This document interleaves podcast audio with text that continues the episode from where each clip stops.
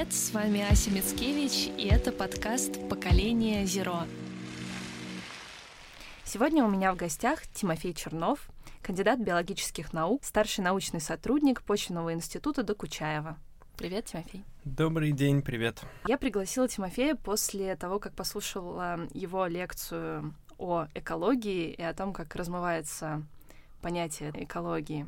И решила, что будет круто пригласить первого ученого в подкаст и поговорить о размытии термина экологии почему теперь слово эко существует в разных интерпретациях и не только. Спасибо, спасибо. Очень рад, что я здесь э, оказался. Эта тема меня, в общем, давно волнует, хотя я не могу прям сказать, что я эколог, не могу сказать, что это действительно моя профессиональная деятельность, но так или иначе я с экологией связан давно, причем с экологией разной. Я надеюсь, что мы сегодня поговорим о том, какая она бывает, что этим может называться. И постоянно, постоянно с этим сталкивался. Наверное, сталкиваться начал вообще в детстве, потому что вообще из научной семьи у меня с биологией связаны и родители, и бабушка с дедушкой. И, наверное, я был в классе в я даже не знаю, третьем или четвертом, когда впервые столкнулся с тем, что под экологией может, могут пониматься очень разные вещи. Я даже помню, когда это было, я, в общем, знал, что у меня дедушка эколог. Вот мне все говорили, что дедушка у тебя эколог. А, а дедушка мой был ученый эколог. Он ездил в экспедиции в тундру, в Арктику, а, изучал, соответственно, там в экспедиционных исследованиях, где растут какие растения, где живут какие животные, грубо говоря писал про это статьи, был там академиком, и вот я знал, что примерно в этом заключается его деятельность. И потом где-то с одноклассниками я сказал, что вот у меня дедушка эколог, и кто-то из одноклассников сказал, о, наверное, вот ты бумажку бросишь, он тебя сразу наругает, что ты, э, значит, там соришь или где-то мусоришь, и, в общем, загрязняешь окружающую среду. И для меня это было очень странно, потому что значение слова «экология» я знал только в значении науки — и я не очень понял, почему мой э, дедушка, который занимается наукой, Будь должен меня ругать. За бросить бумажку, конечно, плохо, но я не очень понимал, как это связано с, с э, тем, что он эколог. Это вот, наверное, было первое действительно случай, когда я столкнулся с тем, что люди могут занимать под экологией разные вещи, и с тех пор, в общем, сталкиваюсь регулярно. Давай слушателям расскажем, что такое экология с научной точки зрения. А, с научной и, собственно, с первоначальной точки зрения экология — это название научной дисциплины, что, собственно, значит корень логия, логос, mm-hmm. да. И это наука, которая занимается изучением взаимоотношения живых организмов друг с другом и с окружающей средой. То есть наука о таких сложных биологических системах, больше, чем одна особь, больше, чем группа особей, которая занимается экосистемами целыми. Раньше она была, получается, частью биологии, только в конце XIX века отщепилась как наука. Ну, в общем-то, и сейчас часть биологии. Угу. Можно считать, что это биологическая наука, такая же, как там генетика, физиология, такие дисциплины. Она, угу. да, от нее отпочковалась, когда набралось очень большое количество фактов, когда ученые начали понимать, как функционируют разные экосистемы в разных э, местах планеты Земля, и действительно поняли, что там работают какие-то отдельные законы, их можно изучать и нужно. Но долгое время это была именно научная дисциплина, интересовала она только ученых. И когда произошел этот сдвиг, когда в итоге экология приобрела прикладной характер, назовем это так? Мне кажется, тут можно, могут быть разные, конечно, мнения. Мне кажется, где-то во второй половине 20 века это произошло, годов с 60-х? Наверное, 60-х, да. Угу. Да, постепенно все больше и больше слово экология проникает в общество и, в общем, в умы людей, далеких от науки. Если я правильно помню, там а, как раз в 60-х годах произошел тот момент, когда Ассамблея окружающей среды решила узнать и собрать данные по поводу того, насколько Земля сможет нас выдержать, в принципе, насколько она богата ресурсами, которые мы выкачиваем, да? Да-да-да, ты говоришь о международной биологической программе, которая под эгидой ООН была запущена. Это э, чисто научная чисто научная была программа mm-hmm. по исследованию продуктивности действительно разных систем и в целом продуктивности планеты Земля. И это, конечно, не причина популярности экологии, это скорее одна, одно из ее следствий, одно из следствий того, что людей действительно начинают волновать эти вопросы. Но вдруг э, люди, в принципе, узнали о том, что какая-то там экология имеет отношение к тому, что мы бурим новые скважины и выкачиваем нефть. Ну, то есть, мне кажется, большинство людей не понимали связи между наукой, точнее, даже не просто люди, политики не понимали связи экологии и своей деятельности, или люди, которые выкачивают нефть, не осознавали это? Думаю, да, конечно, это долгий процесс э, проникновения тех знаний, которые были внутри науки, которыми не очень интересовались все люди вне, вне нее, и политики, и люди, связанные с экономикой, и просто общество. Ну и честно скажем, мы ученые это не то, чтобы прям стремились ими делиться и как-то всегда распространировали эту mm-hmm. информацию. Это скорее появилась потребность в этом у общества в целом. И потихонечку у ученых начали спрашивать, а что вот у нас, например, там загрязняются э, озера, а чего у нас с воздухом что-то происходит, а почему у нас вот здесь был лес, а теперь не лес, э, и так далее, и так далее. А ученые, соответственно, которые занимались экологией, обнаружили потребность вообще в своей науке в практическом смысле и тоже потихонечку mm-hmm. начали идти в эту сторону. Не, не могу сказать, что здесь кто-то действительно это инспирировал первый. Какие еще были какие-то события в 20 веке, которые в итоге привели нас к тому, что мы имеем эко все на свете? Ну, во-первых, это различные международные соглашения, которые прозвучали на самом высшем уровне, и, естественно, это влияет, может быть, даже не в смысле принятия решений каких-то сразу больших шагов, а как минимум э, в информационном плане влияет, когда человек слышит по телевизору, что собрались люди в Организации Объединенных Наций и организовали ЮНЕП, программу Организации Объединенных Наций по, ох, по охране окружающей mm-hmm. среды, он понимает, что, наверное, охранять окружающую среду это важно, раз люди с таким, такого уровня этим заинтересовались. Когда люди слышат про конвенцию по охране озонового слоя, про Киотский протокол, про недавнее Парижское соглашение, которое на высочайшем уровне с участием огромного количества стран заключается, конечно, люди понимают, что это важно.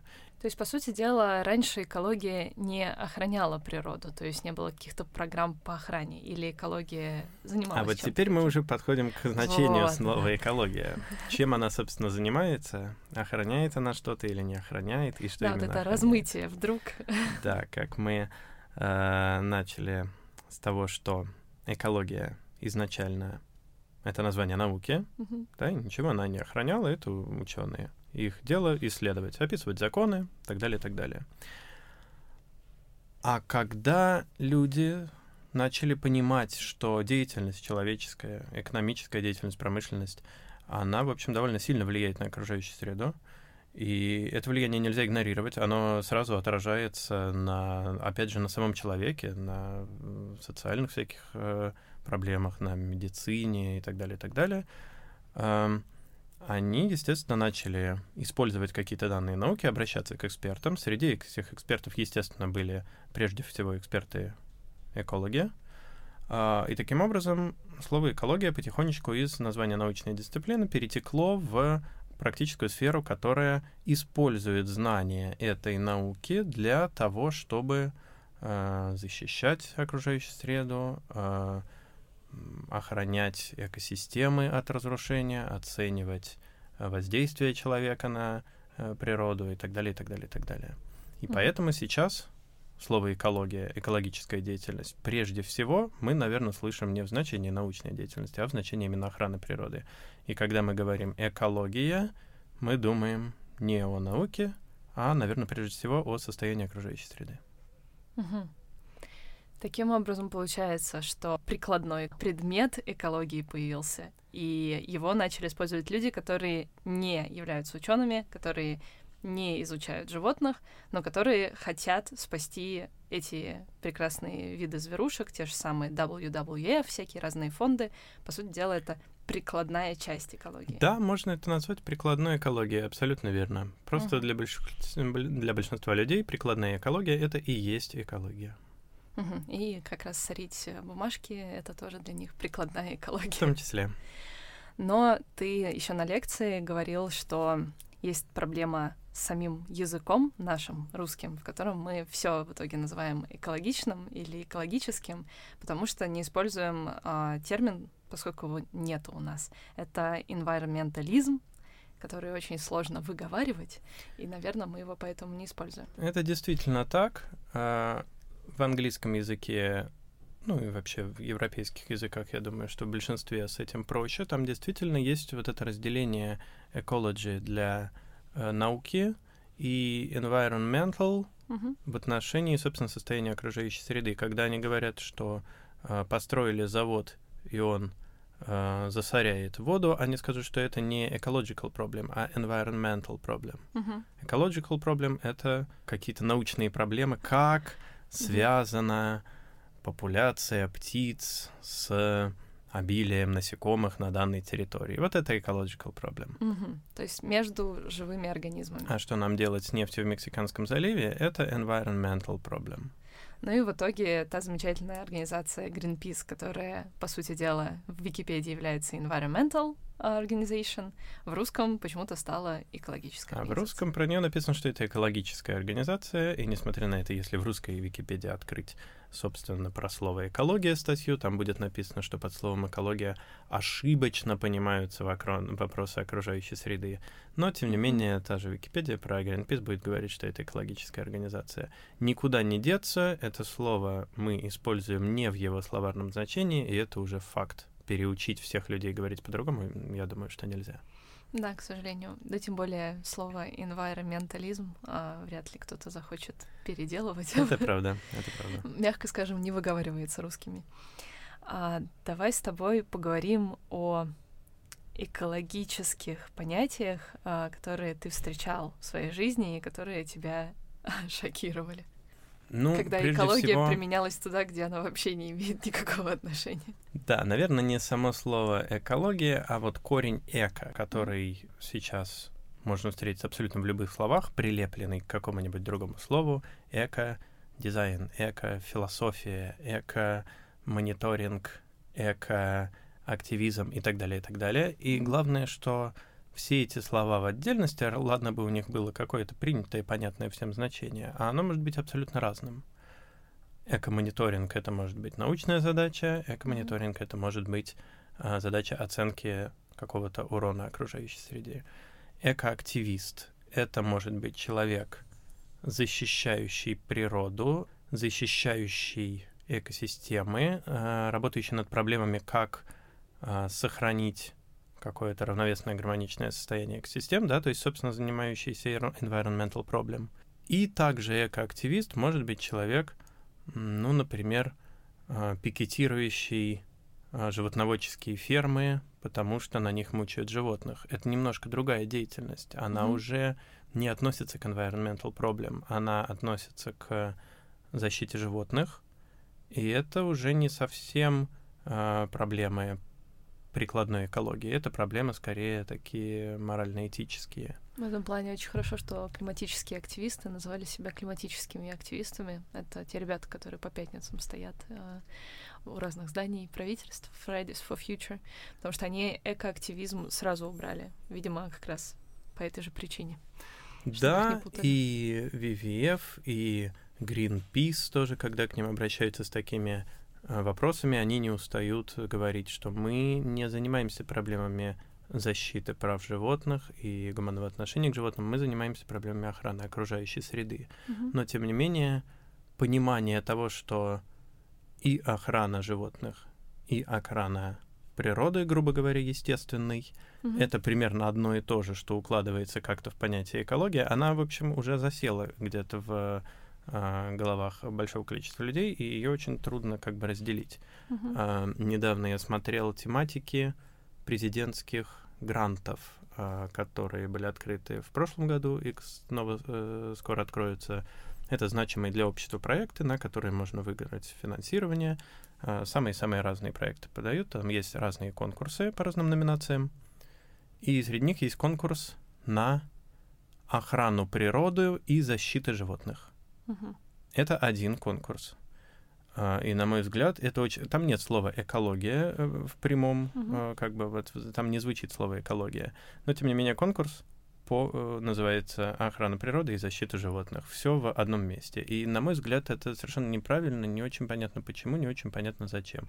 Соответственно, люди, которые а, придумывают какие-нибудь проекты там в заповедниках, э, сохраняющие экосистемы, по этому конкурсу будут соревноваться с людьми, которые открыли а, там какие-нибудь клиники или а, приюты для животных. Хотя, мне кажется, или они занимаются... с браконьерами, и... или еще что-то. В общем, это mm-hmm. может быть очень разная деятельность, и это очень странно, что она а, попадает в одну кучу очень часто. И мне кажется, что попадает она, она в одну кучу, в том числе из-за вот такого размывания понятия экологии.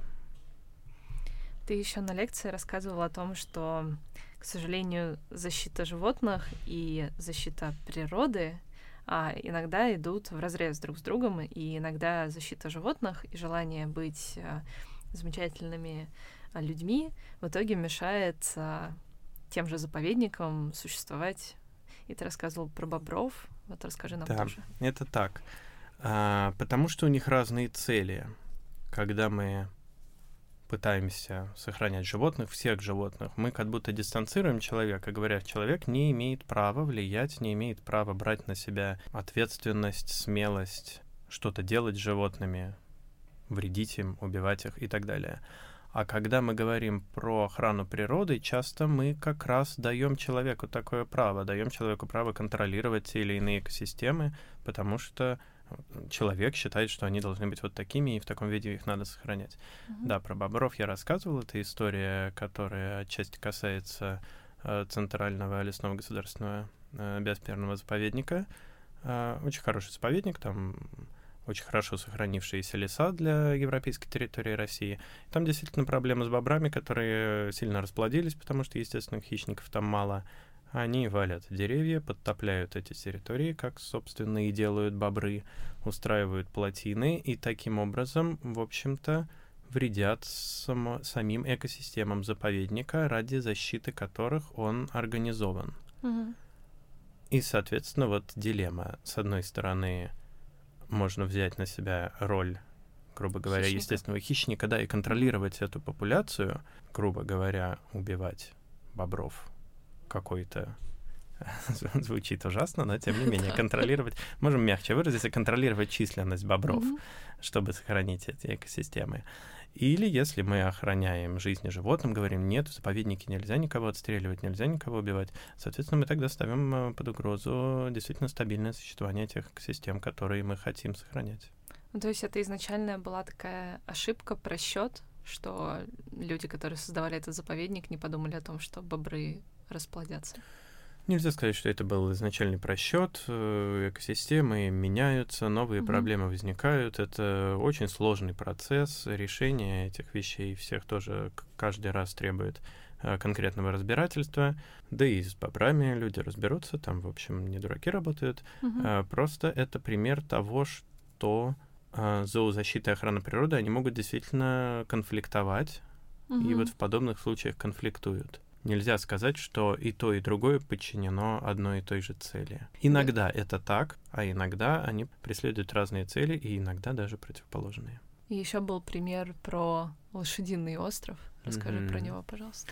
Это маленький заповедничек, который был организован на острове в Ростовской области. Он не всегда был островом. Это было место, где практиковали выгонное животноводство. Там был выгон коней. И из-за разлива реки территория отделилась, она стала островом посреди реки. Там осталось табун коней, которые, в общем-то, решили не забирать с этого острова, да и сделать это было сложно, потому что надо было как-то их тогда на лодках или как-то mm-hmm. переводить. И решили, окей, пусть они там будут размножаться, дичать, у нас будет такой остров с дикими конями. Можно будет изучать, как живут дикие лошади в степи. Очень интересно и действительно классная ситуация создалась. Но проблема в том, что лошади передвигаются на большие расстояния, они выедают траву, вы или ушли куда-то дальше. И таким образом, опять же, естественных хищников там не было, и лошади могли просто выесть эту траву на этом острове, и тогда у них начался бы голод чтобы это не произошло. Mm-hmm. Опять же, их э, популяцию нужно было бы контролировать. И это не делалось, и в какой-то момент действительно наступил кризис, произошла такая ситуация, что поголовье лошадей стало слишком большим, травой они действительно выели, было какое-то межсезонье, когда им нельзя было завести дополнительный корм, и они начали просто умирать с голоду. Uh-huh. И вот дилемма. Либо мы берем на себя смелость и ответственность контролировать численность этих лошадей, что нельзя mm-hmm. назвать невмешательством в дела природы. А с другой стороны, не делая этого, мы ставим под угрозу саму эту систему, которую мы бережно охраняем, изучаем, и, в общем-то, ради которой это все и затевалось, ради которой этот заповедник затеялся. Понятно. А давай поговорим про экологические разные организации. Вот, например, существует организация Greenpeace. А поскольку это не экологическая организация, а организация по защите окружающей среды, и, в принципе, они помогают э, людям не испортить планету, то есть э, они выступают против тех, кто загрязняет планету. Но, в принципе, экологи же с ними работают. Экологи, в смысле ученые, угу. это не какое-то единое сообщество с едиными правилами и каким-то объединенным управлением. Это огромное количество людей, работающих в самых разных организациях. А, и к Greenpeace они тоже относятся по-разному. Среди моих коллег есть как люди, а, крайне критично оценивающие Greenpeace и говорящие, что это такой активизм в нехорошем смысле этого слова, mm-hmm. и они просто говоря, значит, современным языком просто хайпуют на э, каких-то острых темах. Также есть э, люди, которые, в общем, признают их значимость, признают как минимум информационную Э, в смысле донесения вот до людей этих mm-hmm. проблем, информационную важность деятельности Greenpeace. По поводу WWF, наверное, конечно, гораздо более положительное впечатление mm-hmm. в научной среде. Ну, WWF и более такая институционализованная организация. Они mm-hmm. много сотрудничают и с заповедниками, и с научными организациями и так далее. Но тоже находятся те, которые говорят, ну, вот WWF защищает только там красивых э, э, меховых ну, или животных. не очень а красивых а, сайгаков, ну, например. И сайгаки на этом красивые, по-моему, сайгаки очень красивые.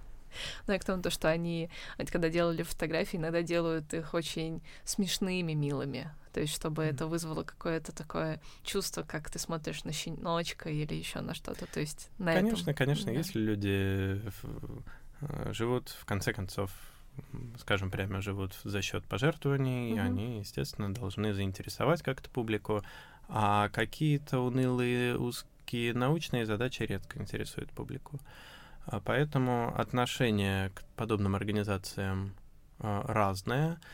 Но я вообще скажу так, что среди ученых-экологов, по моему опыту, не особенно больше или даже вообще не больше, чем среди всей остальной публики людей, заинтересованных в охране природы или в mm-hmm. каком-то экологистском, экологическом в прикладном смысле mm-hmm. поведении и так далее, и так далее. А, абсолютно не значит, что среди людей, которые работают в институтах и занимаются экологией, будет больше людей, которые сортируют мусор или жертвуют там ВВФ или сотрудничают с э, какими-то волонтерскими отрядами mm-hmm. в заповедниках и так далее, и так далее.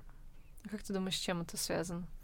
С тем, что наука — это все таки просто работа, и люди идут туда, потому что им интересно заниматься этим, угу. изучать эти проблемы, и это не значит, что они чувствуют какую-то вот внутреннюю э, ответственность или э, сильную связь с природой и так далее.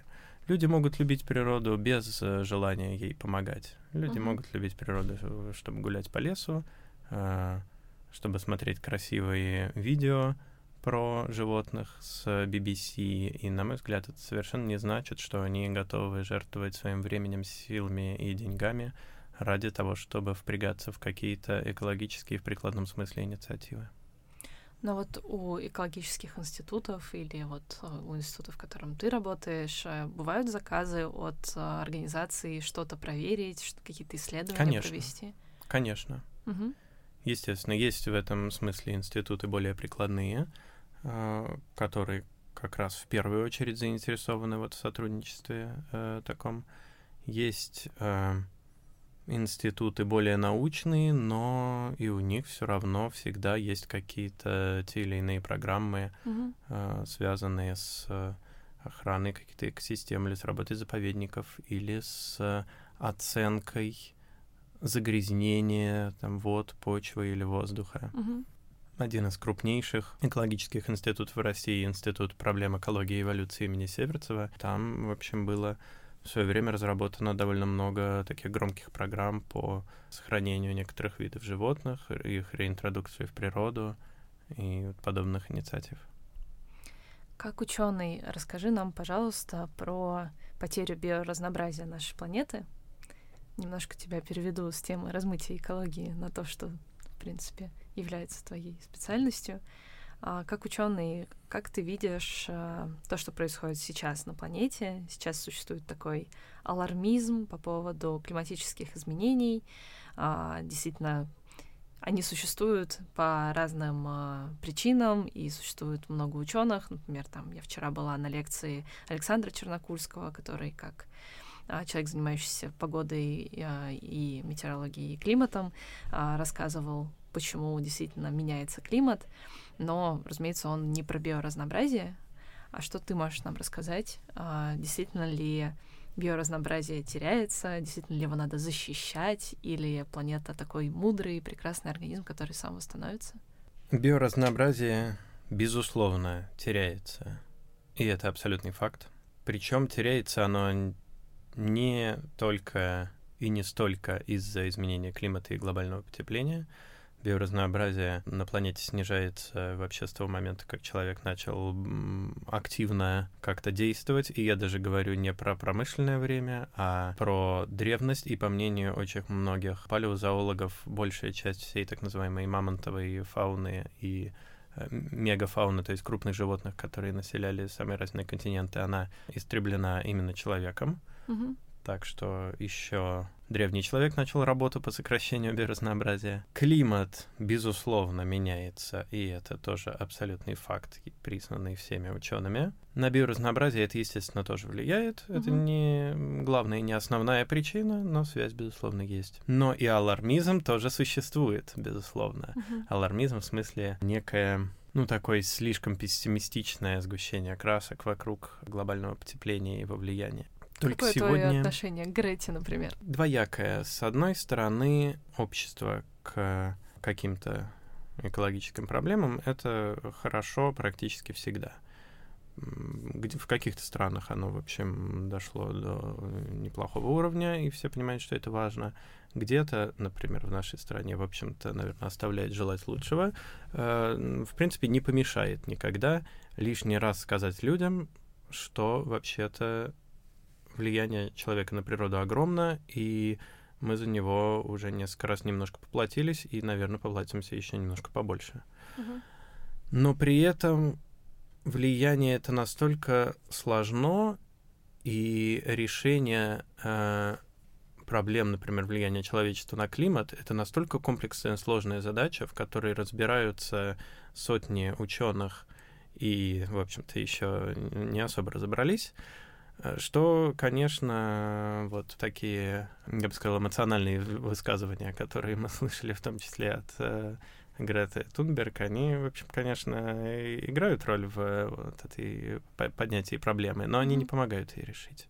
Mm-hmm. Решается она совсем на другом уровне, долгим и вдумчивым анализом того, как перестраивать вообще целую глобальную экономику. И я не очень верю, что на этот уровень э, могут повлиять какие-то эмоциональные высказывания. Угу. А что касательно природы, которая самовосстанавливается? Природа, безусловно, восстанавливается. Земля восстанавливалась и не после такого. А проблема в том, сколько лет это займет и, и будем ли во что тут? нам это обойдется. Да, потому что когда мы говорим о потеплении климата, о каких-то крупных изменениях. А глобальное потепление — это ну, одна из только сторон влияния человека mm-hmm. на биосферу.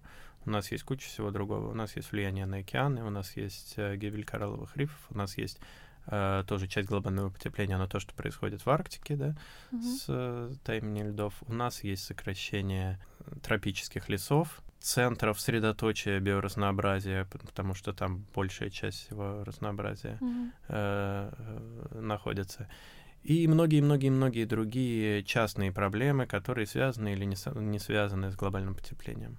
Да, браконьерство то же самое. В том числе их э, огромное количество. И когда-нибудь-то она, конечно, восстановится, Земля, после всех этих изменений. Вопрос в том, что результаты этих изменений мы э, пожинаем уже сейчас. Они имеют отношение не вообще к природе, не к тому, что нам очень жалко природу, а к тому, что они прямо сейчас или в ближайшие годы, или в ближайшие десятилетия отразятся на экономике, на сельском хозяйстве, на здоровье людей, на стабильности природы, на климате, который влияет на жизнь человека и так далее, и так далее. Это не проблемы далекого будущего, это проблемы человечества, которые надо вот сейчас вот решать, ежели мы собираемся хоть сколько-то планировать свою жизнь далее.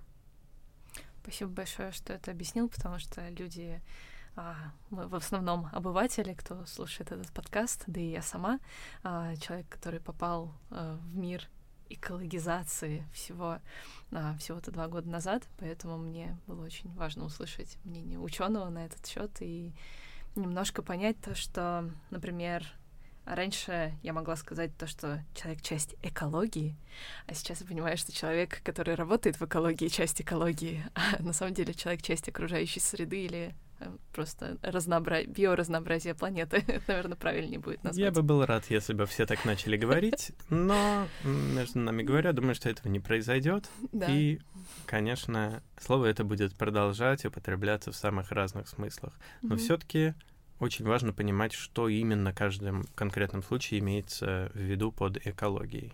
Да, и когда э, эко приделывается хотя бы к чему-то, ну, доброму, например, стол, эко-стол, если он сделан из переработанного картона, то, в принципе, это win-win situation, да, когда у нас действительно э, используется переработанное сырье э, и какой-то э, новый продукт появляется из переработанного сырья. Другое дело, когда по этому же запросу экостол, как ты показывал на лекции, мы видим гигантский а, кусок дерева в виде слэба, а, столешницы на красивых ножках, и это совсем не про экологию, а более того, это скорее про исчезновение а, деревьев на нашей планете. Если у всех будут такие красивые столы, то, возможно, деревьев у нас не будет. Настолько разрослось понятие эко чего-то, что мы уже это действительно не можем контролировать, и оно вряд ли хоть как-то будет нами контролироваться, кроме того, что мы сможем удалить хотя бы то, что вообще не имеет отношения к экологии,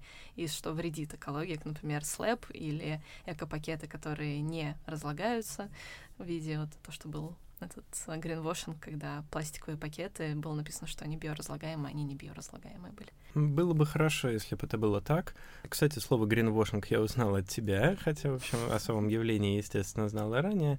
Ну, что тут можно сказать? Когда какая, какое-то слово, какая-то тема становится хайповой, естественно, все пытаются тоже на ней как-то заработать, как-то ее продать, поэтому у нас появляется э, эко да, эко-вещи, которые просто, грубо говоря, используют какой-то природоподобный дизайн, да, uh-huh. а, при этом не являясь тем, что называется эко-френдли, то есть э, производство которых напра- не направлено на бережное потребление ресурсов и бережное отношение к окружающей среде. Uh-huh. Экология начинает проникать слово и в какие-то вещи абсолютно не связанные ни с какой природой, ни с какими Философия, биологическими. Отношения. Да, да, да, да, да, да, да. Экология человеческих отношений, экология офиса просто начинает означать что-то хорошее, что-то гармоничное. Угу. Вот как какие-то гармоничные взаимоотношения, это Бережные, значит экологично. Уважительные, да, да, да, да, да, да, да. Ну, что тут поделать? Я не думаю, что это можно вот так вот взять и поменять рассказыванием людей, в каком значении стоит, а в каком не стоит употреблять слово экология, но все-таки важно держать это в голове и разбираться, что имеется в виду под экологией. Имеется в виду под экологией наука, научные исследования или охрана природы, или зоозащита, гуманное отношение к животным — или что-то такое э, гармоничное, природоподобное, зеленое и так далее, и так далее, что скорее имеет отношение к эстетике некоторой. Угу. Э, ну, я была бы рада, если бы экология э, расширилась хотя бы вот только в сторону бережного отношения, и действительно люди понимали, что что-либо с эко действительно должно беречь природу, как минимум, если уж оно отме- относится к изучению биоразнообразия, изучению того, как виды друг с другом а, существуют, э, изучают экосистемы, чтобы хотя бы это было в ту сторону, а не в то, что сейчас это превращается. И надеюсь, что а ты через свои лекции и работу с постнаукой будешь распространять это знание. Я и другие активисты, хоть мы и не ученые, тоже начнем чуть более осмысленно понимать слово экология и не забывать о том, что оно на самом деле значит. Спасибо тебе большое за такие доступные знания, потому что очень часто ученых сложно слушать. Тебя очень приятно слушать и с тобой разговаривать. Большое спасибо. Спасибо, что позвала. Мне было очень приятно. Пока-пока. Пока. И, кстати, это не звуки океана, это звуки пластика, который команда Less Plastic собрала на одном пляже, чтобы мы с вами услышали, как может звучать океан для будущих поколений. Не допустим этого, обнулим ущерб, нанесенный планете вместе, ведь мы с вами поколение Зеро.